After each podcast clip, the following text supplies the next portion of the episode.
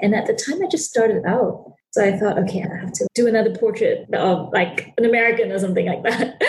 so it's more relevant to the crowd there. And yeah, I think that was when my parents realized that, oh my gosh, this fun side project is actually happening, it's real. And I think it freaked them out. And then in the end, we decided that mom and dad should go over for the conference too. So they came with me, and that was when they realized that, oh, my daughter is not that crazy after all. There's a room filled with crazies here. hey everyone, so glad to have you here. And welcome to episode two of the So This Is My Why podcast.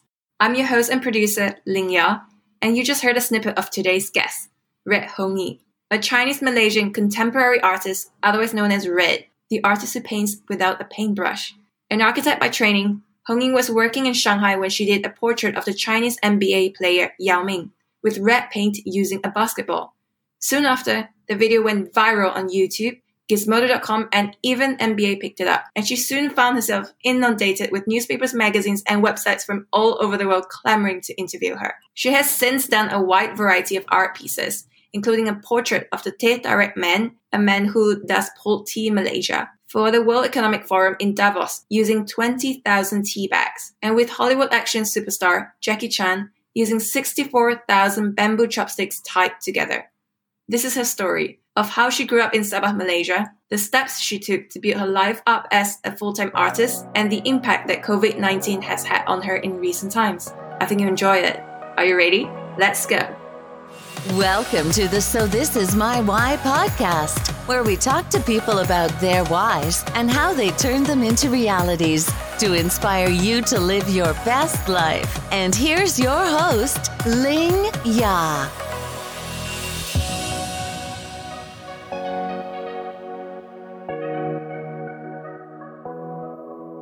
Hi, Hongyi. I'm glad to have you with me today. Hey, Ling Ya. Thanks for having me. Yeah, welcome. So I think a lot of people know who you are. You are an architect by training, but you have spent the past eight years pursuing a rather unconventional career as an artist who paints without paintbrush. So I thought before we jump into all the exciting things you're doing now, could you give us an idea of what you were like when you were young and growing up in Sabah? Oh, the first thought is I was quite a tomboy. I was always out just chasing ducks and chickens and pigeons and picking insects from leaves and climbing trees and catching tadpoles. So I was quite outdoorsy and very curious. I think growing up in Sabah and detached from the capital city, I've always felt like, oh, all the actions in KL, all the art competitions, when is someone going to actually pay attention to what I'm doing here? And you said art competitions. So did you do art when you were really young? Yeah, I think I've always been interested in art. And I think most kids are interested in painting and coloring and things like that. But I think since I was in kindergarten, I do remember getting praised by teachers and my parents. Like they would go, "Oh wow, like this coloring page is done really well." And I think maybe it was that boost of confidence that really made me go, "Okay, maybe I'm good at this." So I think that was what really made me go, oh, maybe I can sp- spend more time doing this. So I did find that whole comfort and um, security in that kind of identity of being able to draw better. I don't know. I think about that a lot and I go, oh, if I was that age and someone said I was good at running or something like that, would that actually make me want to commit more to that? It makes me think a lot about that. But I think you also took it a step further because you not only started drawing things like Sesame Street, but you also started drawing comic strips and selling it to your friends. I did that with a group of friends, and I still remember who they are. It was a group of like five of us actually, and after school we'd like have like a little like meeting and go, okay, this is your magazine, this is my magazine. We have to have competitions, we have to have fun facts and things like that. We have to rent it out for ten cents each, and then we're gonna try to get more people reading it by having competitions and this is the amount of pocket money that we're going to put aside right so back then like it, it didn't feel like a business thing it was more like we wanted eyeballs to look at whatever news we were trying to spread in our exercise books so that was really cute and endearing i think that was like the early form of blogging but in an exercise book And do you get the eyeballs? So we had like 50 kids in a class, I would say. You sold to all of them? No, no, no. It was one exercise book. You read it for the first hour and then you're done. And then you're the second person in line. So we had the whole list of who was going to rent it. Every week we updated it. So it's like, oh, update, you know, just continue reading it. So it would get more and more filled up. Do you remember how much you were making at the time? 10 cents each time you read it. We didn't really make a lot. I think I was not as capitalist. It was more like, oh, it's so nice to receive some money. There was no real goal. I wish someone had coached me though, but I felt so bad. Our teachers confiscated it after a year. I remember someone reported us that we were making money in class. and then, actually, I remember who reported us. And then, um, oh no, that person is blacklisted for life my gosh. Um, and then like the teacher came in and she was like, I heard that there are these magazines going around in class. You guys have to stop this. You're going into your primary six. We're having like our UPSR, right? Major exams. No more distractions. Don't distract your classmates. So we stopped. We did this in primary four and five. So primary four and five, for those who don't know, is when you were 10 to 11 years old. And did your parents know about this? I'm sure they know. Yeah, they mentioned about it. I think I would still have these books somewhere in my storeroom or something. They gave it back to you in the end. Yeah, they did. Or we didn't bring it back to school or something like that. I have only fond memories of it. It came from such a pure place. so your dad is an engineer and your mom was a banker, but now she is baking a storm online as Chomp Mom cooking everything from artisan bread to purple sweet potato mantou. So do you see yourself in them? Oh, I think, yeah. I mean, they've influenced me in so many ways, for sure. I think um, if I had to attribute any of my success to anyone, it would be my mom and dad, even though when I started going into art full time, they, they all they cried. Dad's always been very like structural, very technical, very practical. One of my earliest memories of him trying to train the way me and my brothers thought through things was he sat me and my brother down and he had a can of Coke and two glass bottles. One was really thin, like a test tube, and the other one was kind of wide and fat and short. And he, he would pour the Coke into both and he asked me, being the eldest one, which one do you want? Right. And I was like, oh, of course the test tube one. That's more. There's more in there. And he was like, okay, Ming, then you get like that one because your sister wants the, the, the better one. And he would pour it both into an equal size mug. And I realized that I had the one with less Coke. So he'd go, yeah, so um, like perception, right? And selfishness and things like that. All these t- themes came out. I was like, dang, dad. So he's the type that's always very practical and very technical. Whereas my mom was the creative one, you know, always trying out new things, giving us all sorts of cakes and breads and things like that. And then she was the one who taught me about Picasso and Van Gogh. So there was a bit of both. And I heard that Picasso is one of the people that you look up to. I really love his art. I wouldn't have liked him as a personal kind of person. He's gone through so many women. Oh my gosh. he's used them as his muse and it's i mean he's really expressed it through his art and it's really impacted the way i hope to express myself through my art too you never want to do art as you were growing up i understand you wanted to work at pixar at one point but then you end up doing architecture yeah yeah i've always loved art but always thought of it as not a very practical thing to do so i thought architecture would be good because it's a mix of technical and creative. I remember before flying over to Australia for university, I set my parents down and I said, I really want to be an artist. I want to be an animator. You know, that's my dream. They're like, no, no, no, no, no. Just get your degree first and then figure out what you want to do. And I think I thought that after I got my architecture degree, that would be it. Because I was pretty happy doing architecture until I started making art on the side and was discovered for it. That made me rethink things again. What was the thought process behind you deciding to graduate from Melbourne University in 2010 and then moving to Shanghai? Um, so I graduated, I think, December in Melbourne 2010 and started applying for jobs. Hardly any jobs came out of, of Australia. I think I, I really wanted to stay back in Australia at the time. And but the economy was not doing well. Construction industry was slowing down. Asia was rising really quickly. I think I sent out like 200 CVs. Over time, I had like maybe 20 replies. 10 of them were like, oh, we like your stuff, but we don't have positions. We'll, we'll follow you under whatever. They never got back to me. But um, the other 10 were mostly from Singapore, Malaysia, and China and Hong Kong. And I decided to go with Hassell, the, the firm that I eventually worked for, because they're an Australian company. And I thought, okay, maybe after a year I can get transferred back to Australia. That was the kind of like the secret plan. So I never saw myself staying on in Shanghai for more than a year. But I ended up staying for like three and a half, four years. And I wanted to stay longer. I, I really, really enjoyed my time there. And I think Shanghai was a bit of like a bouncing board for me to venture out into other things too. So, what was it like when you first moved to Shanghai? I think my heart will always be like a part of it will always be there because, well, firstly, my grandparents are from Shanghai. So I do have relatives there. I reconnected with them.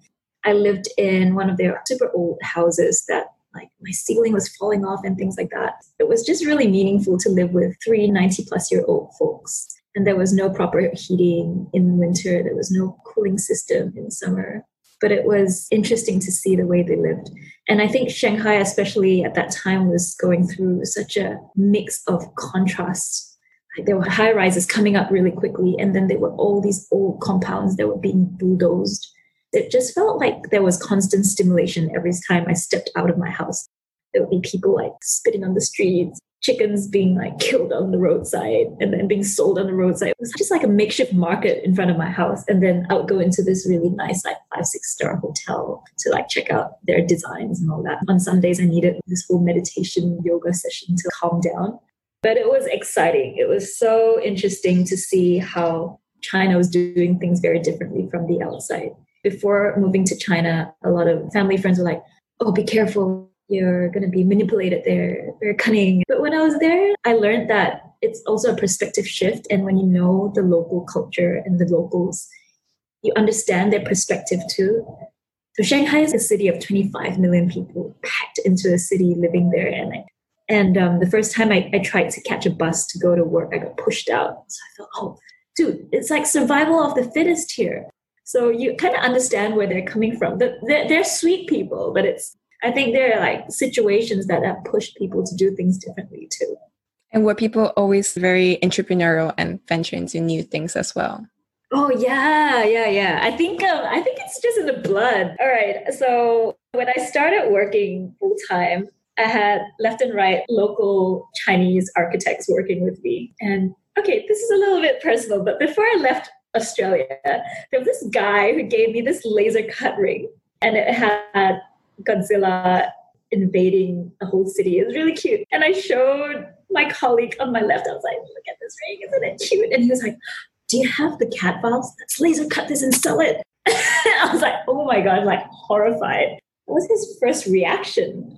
So I think over there, I felt that people were very driven to find business opportunities there were all sorts of experiments, all sorts of things. And I think that kind of also influences you as well, because at one point you also thought of doing some kind of e-commerce venture. Yeah, yeah. This doesn't sound as special right now, but at the time when I moved over, so every day after work, I used to take the subway back home. On these pillars in the subway station, it would be just posters of groceries. And you could just QR code scan it and it would be sent to your house. So basically, they were trying to bring a supermarket into a, a subway station for people who didn't want to go to the supermarket after work. So I felt that, oh my gosh, it's so clever. It's so smart. I've never seen this happen before. So I started Googling around Alibaba and things like that and discovered that there was this city called Yiwu that's totally dedicated to manufacturing samples. So you can find anything like a mug or like a cap or a jar, anything in that city. It's just built for supplies and manufacturing. So a friend and I traveled there and then we're like, oh my gosh, this is crazy. This is so mad. This is where everything is made. And then for some reason, we, we wanted to sell bicycle parts. And um, he was also a friend that shot my Yao Ming video.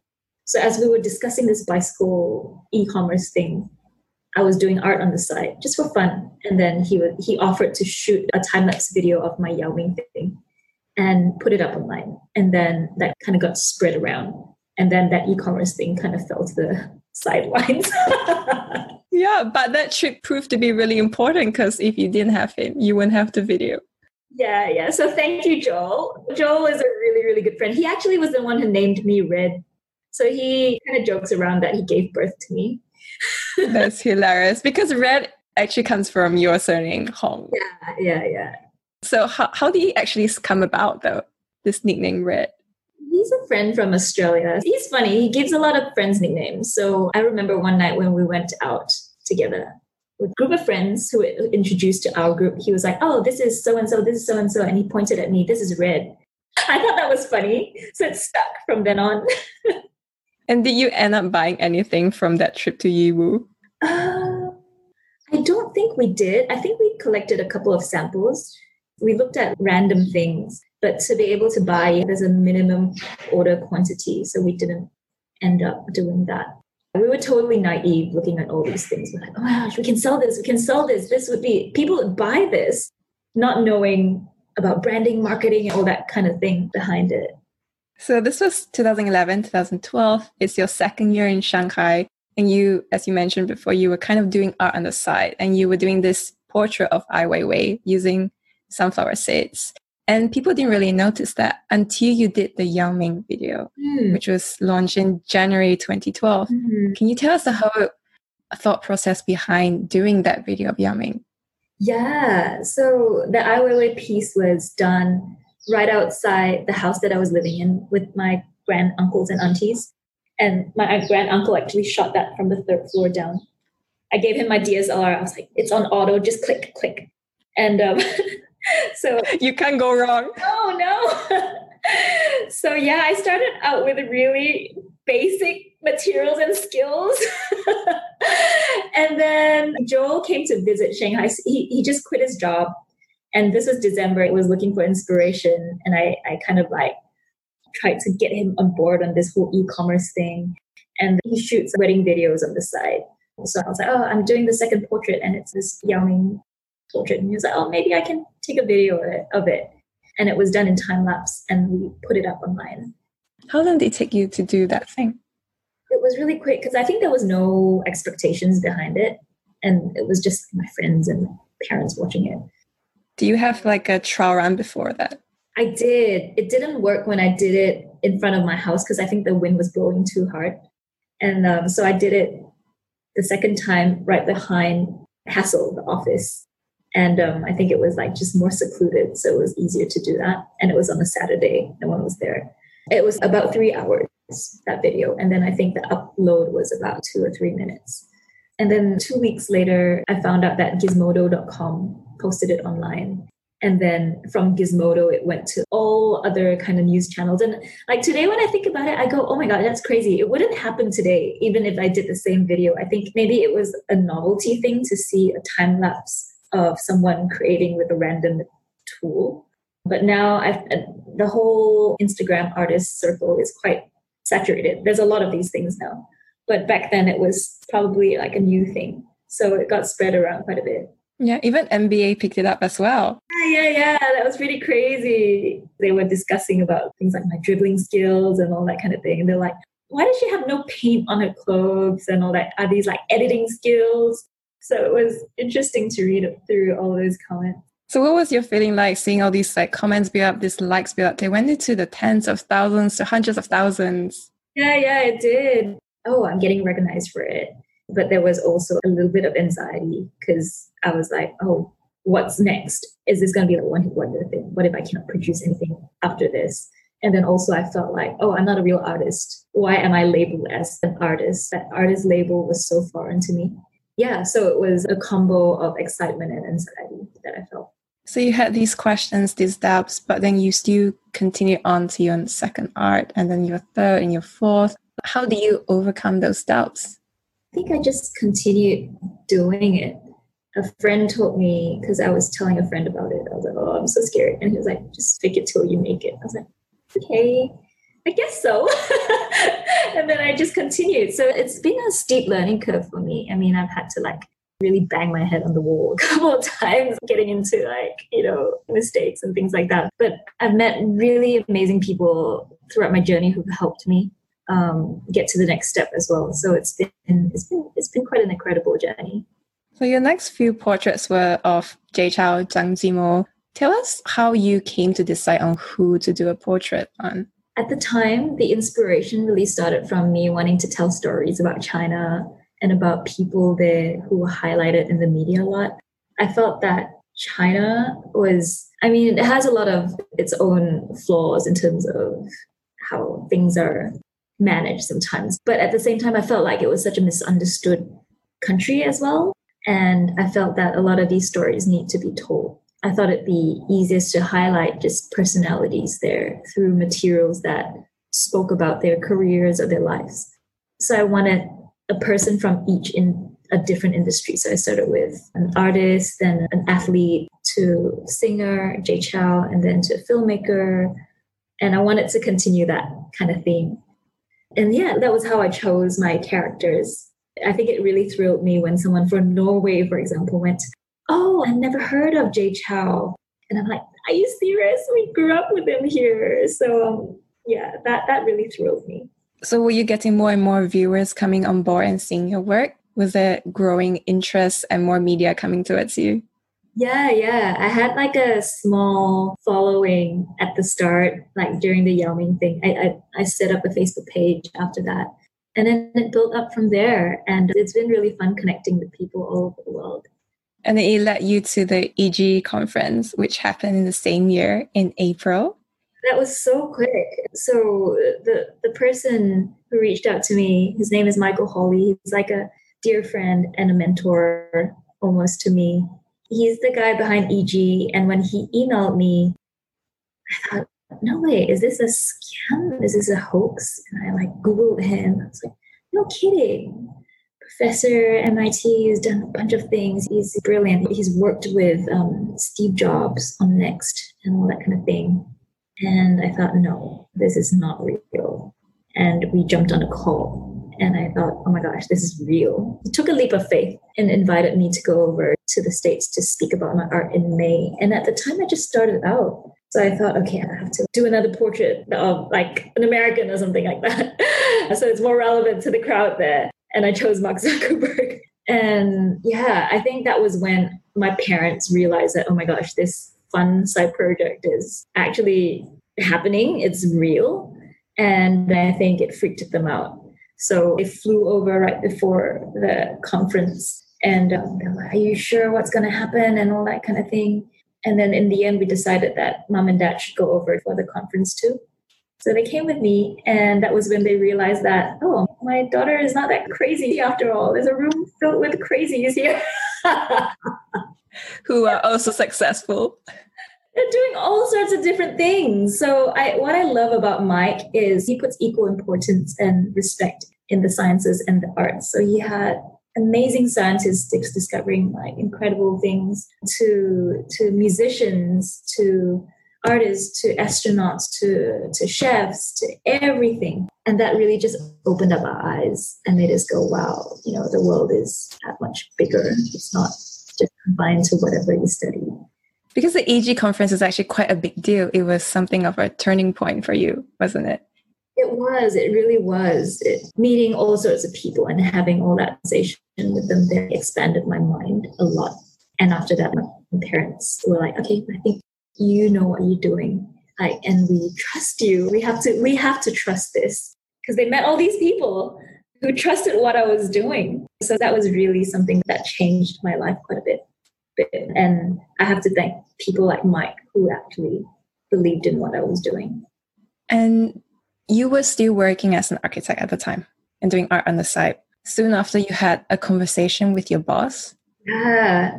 So after EG, I had a, a couple of commission requests coming in, and two were particularly big the bigger one was Hewlett Packard.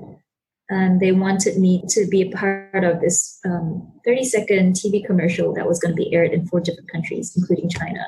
And, and I thought, oh, wow, like maybe I should give this a shot. So I did that on the side while I was working with Hassell. Did that during the weekends and had friends coming in to help me like put things together. And then after it was shot, uh, my, my boss had a chat with me. So I thought, oh my gosh, like this is when he's like, this is not cool. This is not cool that you're like focusing on something else. but to my surprise, he was super encouraging. He said, So I know you're getting all these like requests. Have you thought about going into it full time? And I thought, Oh no, you're gonna like, Peter, you're gonna like fire me, right? And he was like, No, no, you should really think about this. Because if you were my daughter, I would actually really think that you should give this a go because you never know where it might bring you. And if you're worried about finances and all that, you can come back after six months. Like, like, like Hassell's still here. And he gave me that safety net. And then I was like, oh my gosh, first of all, this boss is amazing. It's rare to have someone like that. And also, he's given me a safety net. I have no excuse to not venture out and give this a shot. And then the first day when I quit, I sat in a cafe and I was so lost. I was like, where are my colleagues? Where is the project manager? What's going to happen? What is next? So, yeah, so that was day one for me. Oh, wow. And I imagine you must have had to break the news to your parents. Yeah. And how was that conversation? Okay, I think my dad came to the Hewlett Packard shoot with me he was the person who went through like my contracts and all that. I had a friend who was managing it, but he was also helping me, just taking care of the whole thing. They gave me a, an offer that was more than my salary that year. And I thought, you know, I was a little bit smug. I was like, ah, I'll be fine, like getting paid so much. And then he was like, Have you thought about taxes? Have you thought about now you're your boss, you have to pay for all these expenses? Whoever you hire is all on you now. Your branding, your marketing, all that kind of thing. I was like, huh? So how much is that? He was like, you better put it all in your company and then use that gradually. Don't go out and feel like you own the world now. And I was like, what do you mean by putting that in my company? I had no idea on company accounts and personal accounts and things like that. So he really sat with me through all that. And that was when I realized that, oh, whoa, okay.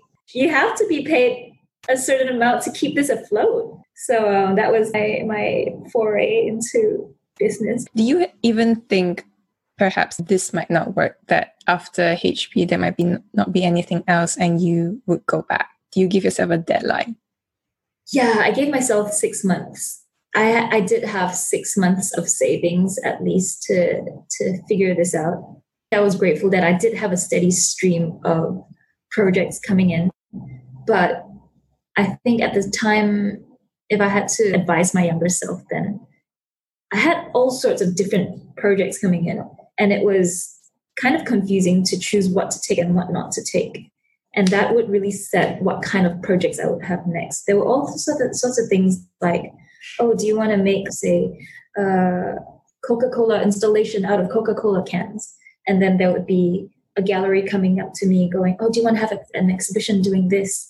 And then there would be a skincare company going, oh, do you want to come in and do our packaging? So it's like totally different directions. And at the time, I was like, oh, just take, take, take, take. And I think that really confused my directions for a bit. So I had to take a step back and go, okay, I shouldn't be doing this, this, this. Because I think once your focus is diluted, your clients don't really know which direction you're heading towards too. So I had to be a little bit more strategic than that. So, how did you come to that decision on what your focus would be? And was that when you decided you wanted to be known as an artist who paints without a paintbrush? I think um I, I, mean it's it's taken many years, I guess. It's taken me many years. Eventually it came down to it has to be projects that I'm excited about that like the companies that I choose to work with, their values have to align with mine. And occasionally I get companies requesting me to do stuff, and I go, Oh, do I come in as the artist or the designer that designs for you? I have to make it very clear that I'm the artist here who is collaborating with you. I'm not here to make a product for you. So it comes from a very different place. And I think that your tendency to use common day, everyday objects was quite evident from the start. You did one, which is quite well known for the WEF at Davos in 2014 of the Teh Tarik Man. And that was a really, really massive project. I mean, you, you had 200 kg worth of tea bags. I can't imagine that you could have done this alone. So, how did you even go about conceptualizing this and bringing that team together? After Shanghai, I went back to Australia because I have my permanent residency that I had to fulfill. So, I was in Australia and then I had that um, commission come in, and I was like, oh, I really, really wanted to go for it. So, I was like, has to be like a piece that I would be proud of. And I wanted it to be reflective of something really Malaysian and cultural, but not too cliche like the Twin Towers, for example. So I chose a Teh man because I thought it would be a humble scene that I could share with people. And I really wanted people to be able to experience that smell of Teh in Davos. I designed everything with a couple of friends, and then we figured out that we needed 20,000 tea bags to do this. And I had the month to create it. And I thought, no way, I'm not going to be able to do this by myself. So this was December, and a lot of students were on holiday. And um, so I put a call out to get students in to help me tie these things together. So about 20 people came in to help me with it. And that was how it was done. Looked for a carpenter to get all the frame done and then shipped it to Switzerland. The, the shipping part was a bit of a whew, roller coaster for us because we had a really short timeline of shipping it out and then flying to Switzerland and then receiving it. But when I got to Switzerland, it wasn't there yet. And I was like, freak out. Oh my gosh, Davos is happening in three days. What do we do? And then we find out that it went to New York for, for some reason. And then like, why did it go to New York? And they were like, oh, we just had to like do a detour and they had to really check and make sure each tea bag had no substance. And I was like, dude, no way, there's 20,000 of them to go through. So it was constant calling, calling, calling, just trying to push them and coming up with official documents from Davos saying that it's, it's going to be displayed there and all that. So eventually it arrived like after constant hassling for three days. that was nerve wracking. Yeah, I'm like, I'm like, oh my gosh, if it missed those three days of Davos, I would die. I imagine one of the f- questions people always want to know is how do you come up with all these creative ideas? It's always something that's different, but it's always in a way related to the person or the thing that you're portraying. So how do you even come up with that and the, the process yeah. behind it? I, it comes up either from the person or the subject or or I research on the material. So I think if it starts with the person, I, I start like a research on person's background and what they've done with their lives. And usually the thing would pop up and I would probably delve into that thing. So if it was, for example, let's say uh, Aung San Suu Kyi. Oh, Aung San Suu Kyi, yeah, yeah, that's a really good one. So, so I, th- this is before the whole Rohingya thing, right? So growing up, I was very, very inspired by her story and her love for her country. I started reading up a lot about her and watching her movies and things like that, the one with Michelle Yeoh in it. And then I noticed that she always had a very elegant, beautiful flowers. And then upon more research, I learned that it was a symbol for her dad and how he used to tie fresh flowers in her hair as a kid. So I started researching flowers. That's how it comes about if it's doing a person's portrait. But I do have materials on the side, like say chopsticks, for example, and I go kind of figure out how they can be arranged differently. So it's it's usually this or that, and sometimes I kind of draw a line and like merge them together. I love that you brought up chopsticks because your most famous one is the one that you did with Jackie Chan. Can you tell us about that? Because it just looks like you really need a, needed a team as well because you needed so many chopsticks to tie all together and hang it up just to do a portrait of Jackie Chan. So can you explain to us what that was like? Yeah, that was the very first project where I had a team doing that with me. This was, I think, a year after quitting Hassell. So my friend Aggie, who used to work for Hassell as well, quit Hassell to join me. I think she was figuring out what to do. And uh, no, she was probably still with Hassell at that point. And um, so she. Peter's probably regretting. No, no. He's like, no, should have never said yes. I'm losing my employees one by one. Oh my gosh. No, no, no. Okay, no, no. It started like this, right? After I quit, Aggie joined because she read about me in Hassell, working for Hassell. And when she joined Hassell, she was like, Where is this red character? And everyone was like, She quit. But I had a great relationship with Hassell. So I came in every month or so to say hi to colleagues. I still have my, my table there. It was kind of still empty. So I used to hang out there after work sometimes, and Aggie would come over and she's like, You're red and you quit and I'm here now. I read about you, you know? So that was how our friendship started. And I think eventually I had these commissions from Chinese clients, and I needed help with contracts and things like that. And she's very good with words. So she helped me out with a couple of contracts. And then when the Jackie Chan thing came about, I was like, oh my gosh, Aggie, Jackie Chan's guys actually contacted me. So we flew to Beijing together. And then she was she was my manager, like immediately promoted manager. and then um, I mean, I needed to, to, to keep that image, right? And then um, I think I was so intimidated when this happened. I was like, oh my gosh, what is this thing, right? And um, also very flattered because Jackie said that he saw my Jay Chou piece online and he read about me in my Zhang Yimou piece somewhere. And that was when he realized it was the same person. And he was turning 60 that year. And I think his team wanted to commission a piece for him. So that was how it happened. And after our meeting, we walked around Beijing and saw a lot of people throwing bamboo chopsticks by the roadside after going for like hot pot and things like that. And we're like, maybe we should look into chopsticks. It's such a disposable thing here. And Jackie was all about sustainability and all that kind of thing. So we started watching his earlier movies, and there was this scene in Drunken Master where he chopstick fights with his master.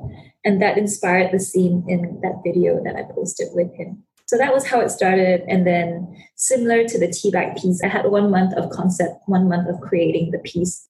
So Aggie suggested that she and I travel down to the south of China to a village where she's from that's like filled with bamboos around. And there were factories making all these like bamboo chopsticks. So she was like, this is the place to be. Everyone knows how to work with bamboo.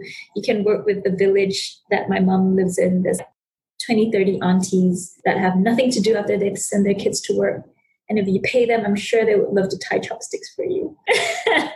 and that was what we did for two weeks straight. It was it was awesome. I really wish I documented the whole thing. I really wish I took videos and all that. It was freezing. Every day we had our own fireplace and then we collected our own firewood and we'd be tying chopsticks. It was pretty amazing. And that was how it was done. And then we shipped it back to Beijing and then presented it to him.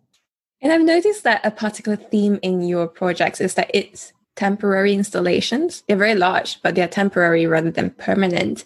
What happens to them after that?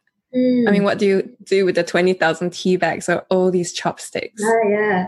The chopsticks are more permanent because they are treated bamboo chopsticks. The tea bags, probably less so, although we did seal them as well. The fruit ones for sure are not permanent. So I do document them through photography. But I think after the Jackie piece, when I had commissions come in, I had to think about durability because I realized that, oh, they don't want it just for the photos or videos. They want to actually keep these things for goodness knows how long. So I started to research into more durable materials, also still everyday materials. So it was even things like hair, eggshells, and things like that. So there was a lot of research done in how artists from hundreds of years ago have used materials that have kept till today. So I would visit museums and look at, say, what the Mayans did or what I think like the Qing dynasty people used to do with their vases and things like that and research into those materials. That's how I worked around more durable materials. And I'd love to talk about how your architecture training influenced what you were doing. How yeah. did that come into play and how important was it in you being able to do the kind of work you were doing? Yeah, I think that's been a learning process for me too, because I came from a very design kind of background. It was problem solving. Give me a site, tell me how big the site is, what your client's requirements are, and the boundaries and all that limitations are. That was what my thought process was. But more and more, I think as I'm in art a little bit longer, it is also about the emotions that you want to create, like and and share with um, people.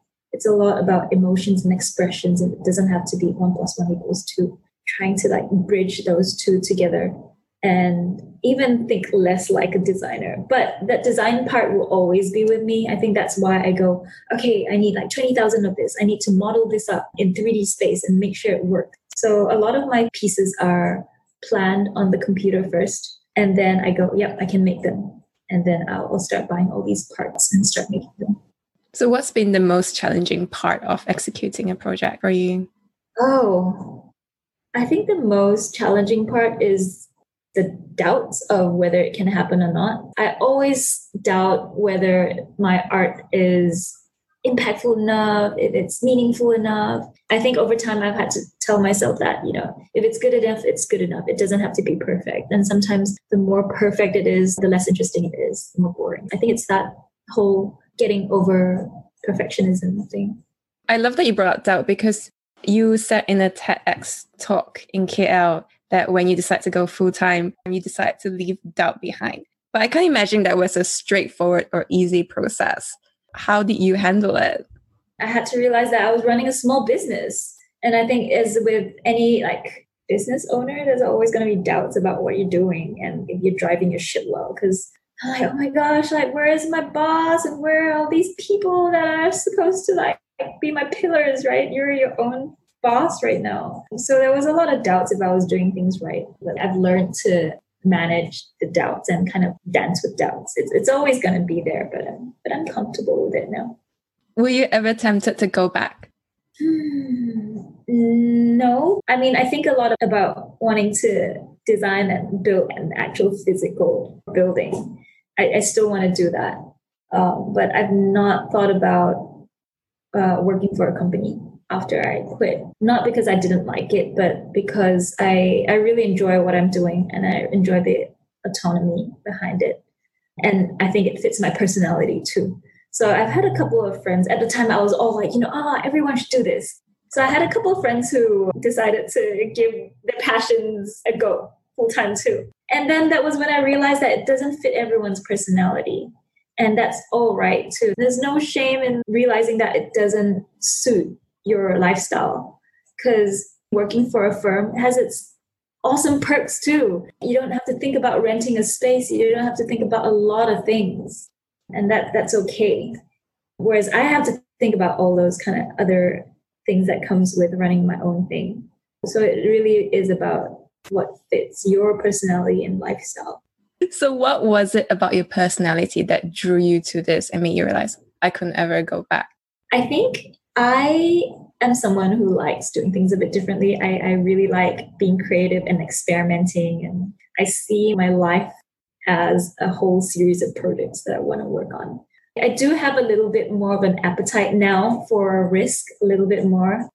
And yeah, I, I think I, I just like putting things out there and seeing what happens with the, either the products or the artworks that I do if you had no limit on resources, is there a particular project you really want to do, but you haven't managed to do yet? I think there's always projects that I want to work on.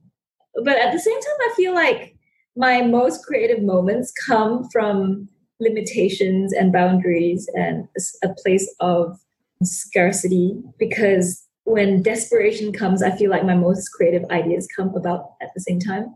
So I think I was able to work on all these projects when I was working for Hassell because I had Hassell full time and on the side on the weekends. I just really wanted to carve out that time to make things. It was like a desperate thing for me to do.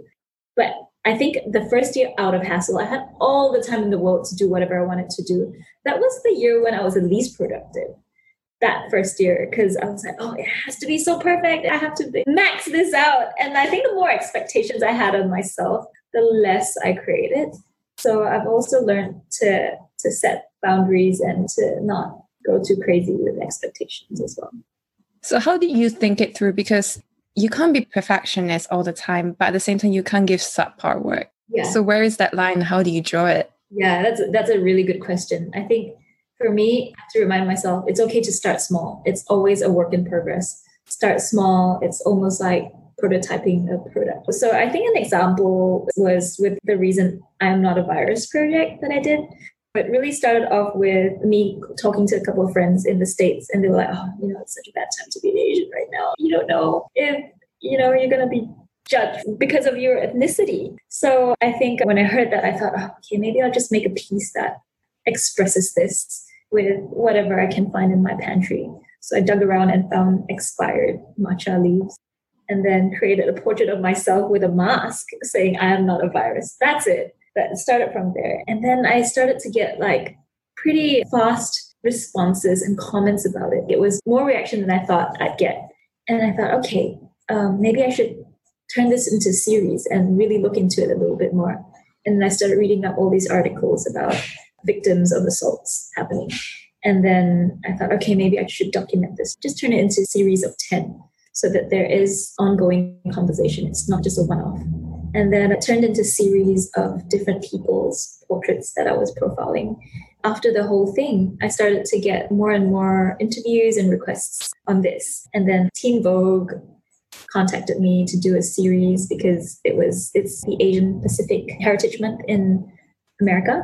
And then post Malaysia, I'm doing something with them. They want a series of stamps of frontliners with like masks on. So that's going to happen soon. And then a couple of other requests.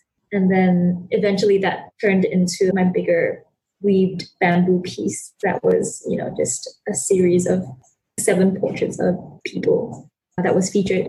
I you used the blowtorch. Yeah, yeah, yeah. So I think this this was a good reminder for me that things can start small. It's okay to start small. But I think with the bigger piece that I de- delivered, you know, I wanted it to be good, but not perfect. So that's an example of starting small and then turning it into something bigger. Yeah. And you started with that whole I'm Not a Virus series, and then you continued on to Seeds of Hope and just went on and on. And before that, you actually did this piece with Kenji, which was called Burn. And it was some might call it a political piece. It was all about like an orangutan framed by these branches and you just set it on fire. And it's the message that, you know, if you don't do something now, you can never get the, the world back. So it seems like you are adopting a more purposeful approach to art. And I'm wondering if that is a recent occurrence and why that came about. Yeah, I think at the same time, while I was doing all these pieces with interesting materials, I felt that I wanted something deeper than that. It wasn't just the aesthetics that I'm after, it has to be a message. And I go back to emotions, like what art can do more than numbers or data can do is it really can impact a person emotionally. So I thought that's that's where the power of art comes from. And at the time when Kenji and I were creating that piece, you know the Amazon forests were on fire and and then it, the Bornean forests were on fire too. So we thought that was timely. And then we created that piece. And this year, I think I just told myself that I wanted to create pieces to spread messages. Like I want to stand for something. And um, and more and more, I feel this want to to share about my heritage and culture and race and gender more. So these things are on my mind a bit more this year, and I wanted to express that. And do you think that all artists should eventually have a purpose behind their art rather than just for aesthetics? No, I think it really is up to the artist. Art is such a personal thing. I spoke to a friend recently about this and she was like, Oh, but like I like what you're doing, but I, I don't want to talk about these things. I, I just want to make pretty things. And that's totally fine. That's totally fine. I think it, it, there's room for all sorts of art. And do you not feel fearful because these can be quite controversial, and even sensitive things, and you will invoke a lot of perhaps negative reaction that you would normally get with just something that's pretty?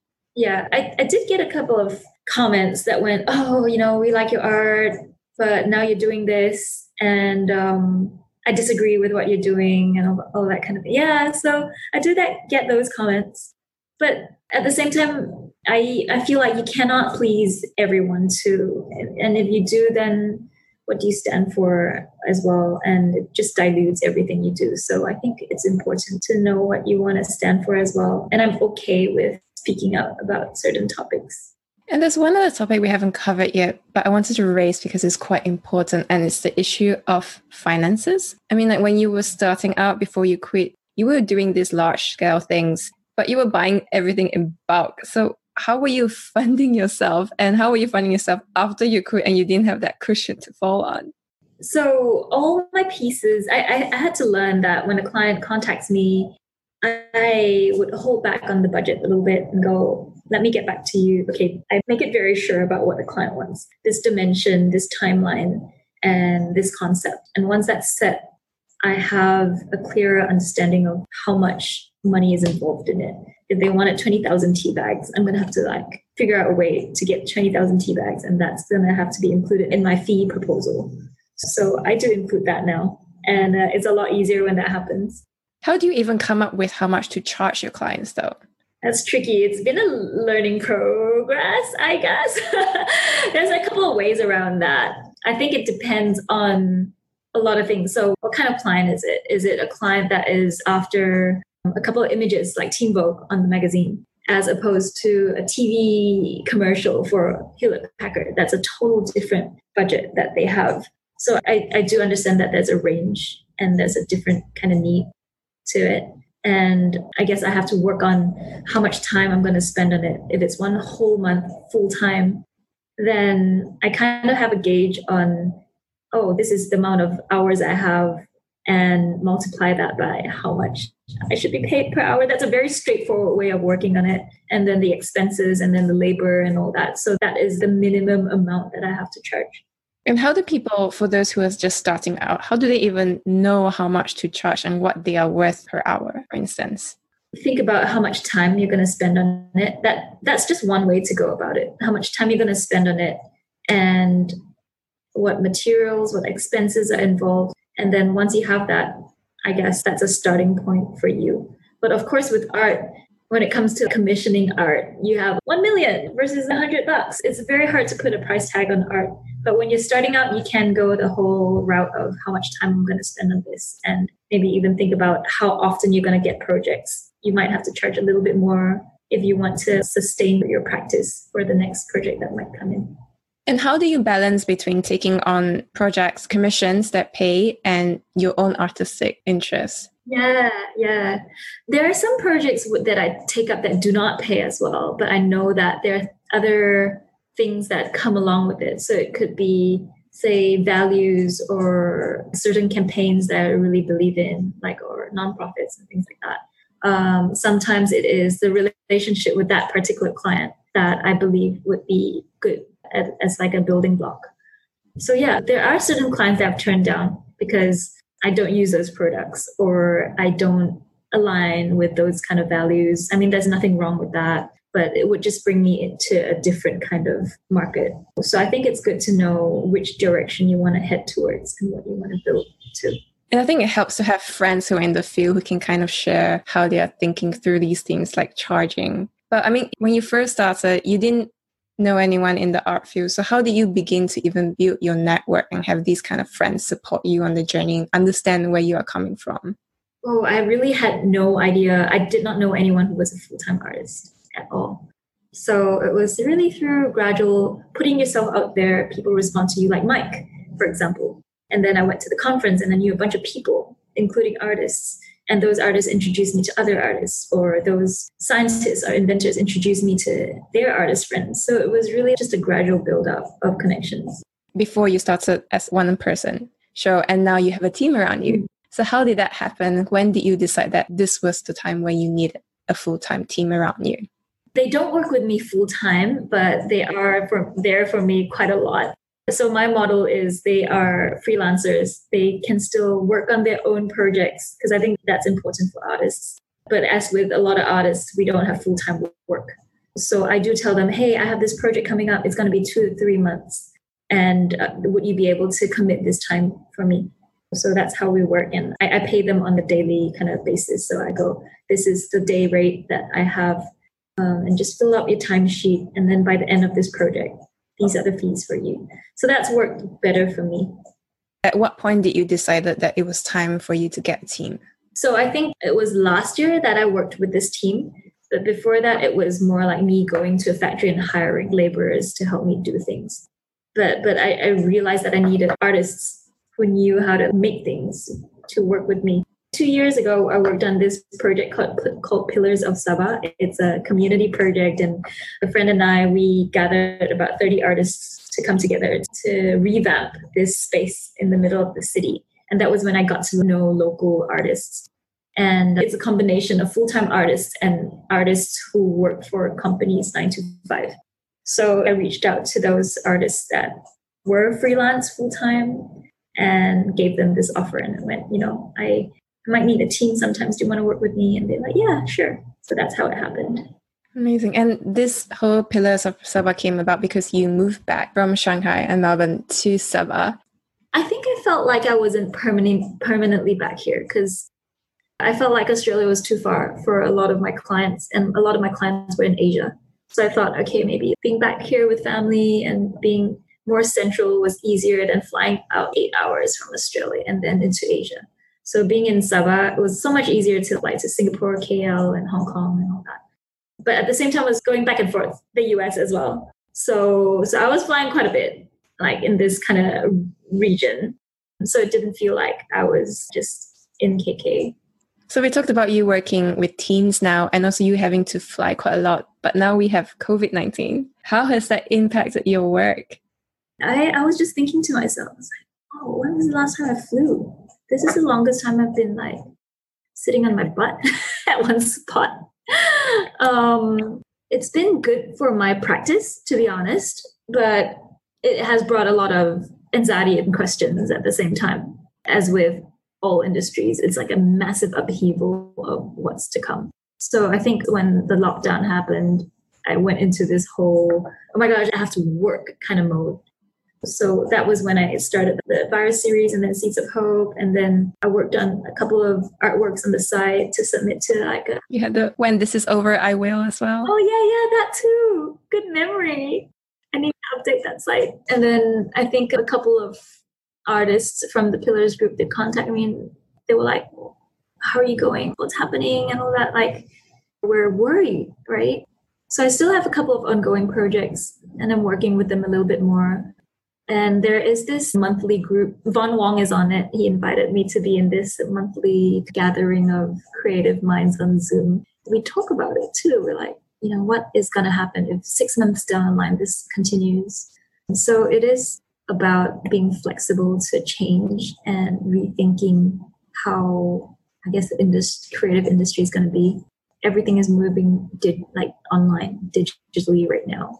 So I think we have to be open to possibly shifting a lot of work online even as well.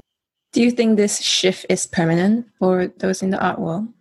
Uh, you know, there's all these news articles going, the world's going to change permanently. This is going to be forever change, blah, blah, blah.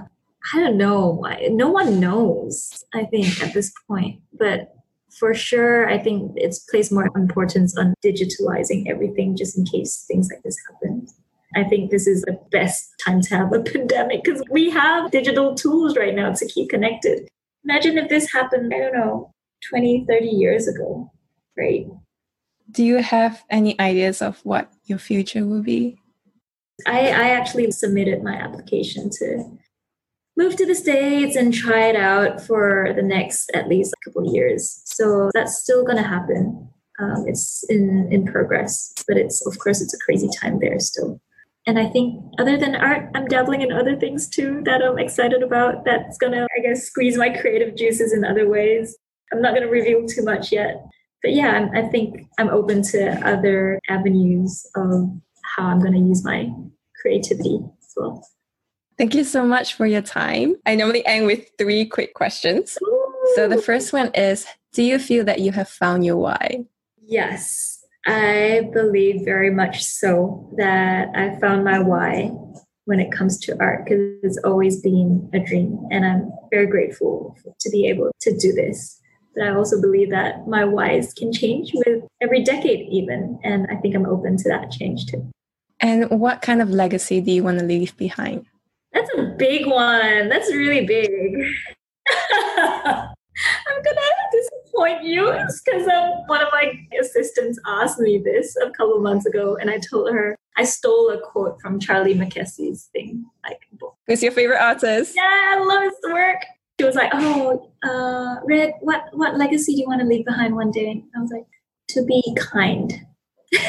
she kind of I think she was like expecting this whole spiel about what kind of artist I wanted to like be and all that.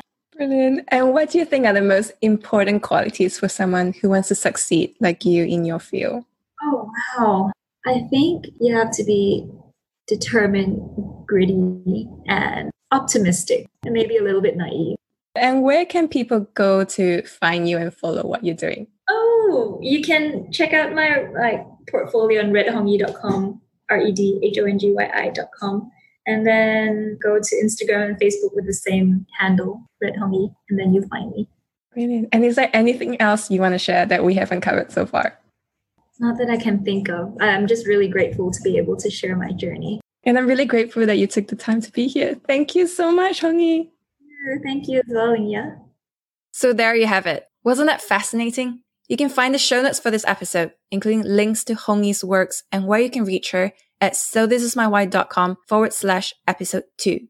If you've enjoyed this episode and in fact this podcast, I would love it if you could subscribe and even leave a review on iTunes, Apple Podcasts, or wherever you might be listening to this episode on. I do read every review and would love to know how I can better serve you, the listeners of this podcast. Thank you for listening, and I'll see you in the next episode where we meet a boy from Subang Jaya, Malaysia, who grew up to become one of the top graduates of his year in Oxford University, completed his PhD in Cambridge University before taking a turn in consulting and eventually establishing the digital and esports division at Formula One, which has resulted in virtual Grand Prix, seeing real life F1 superstar drivers being pitted against pro gamers, YouTube stars, professional footballers, golfers, and more. Until next time.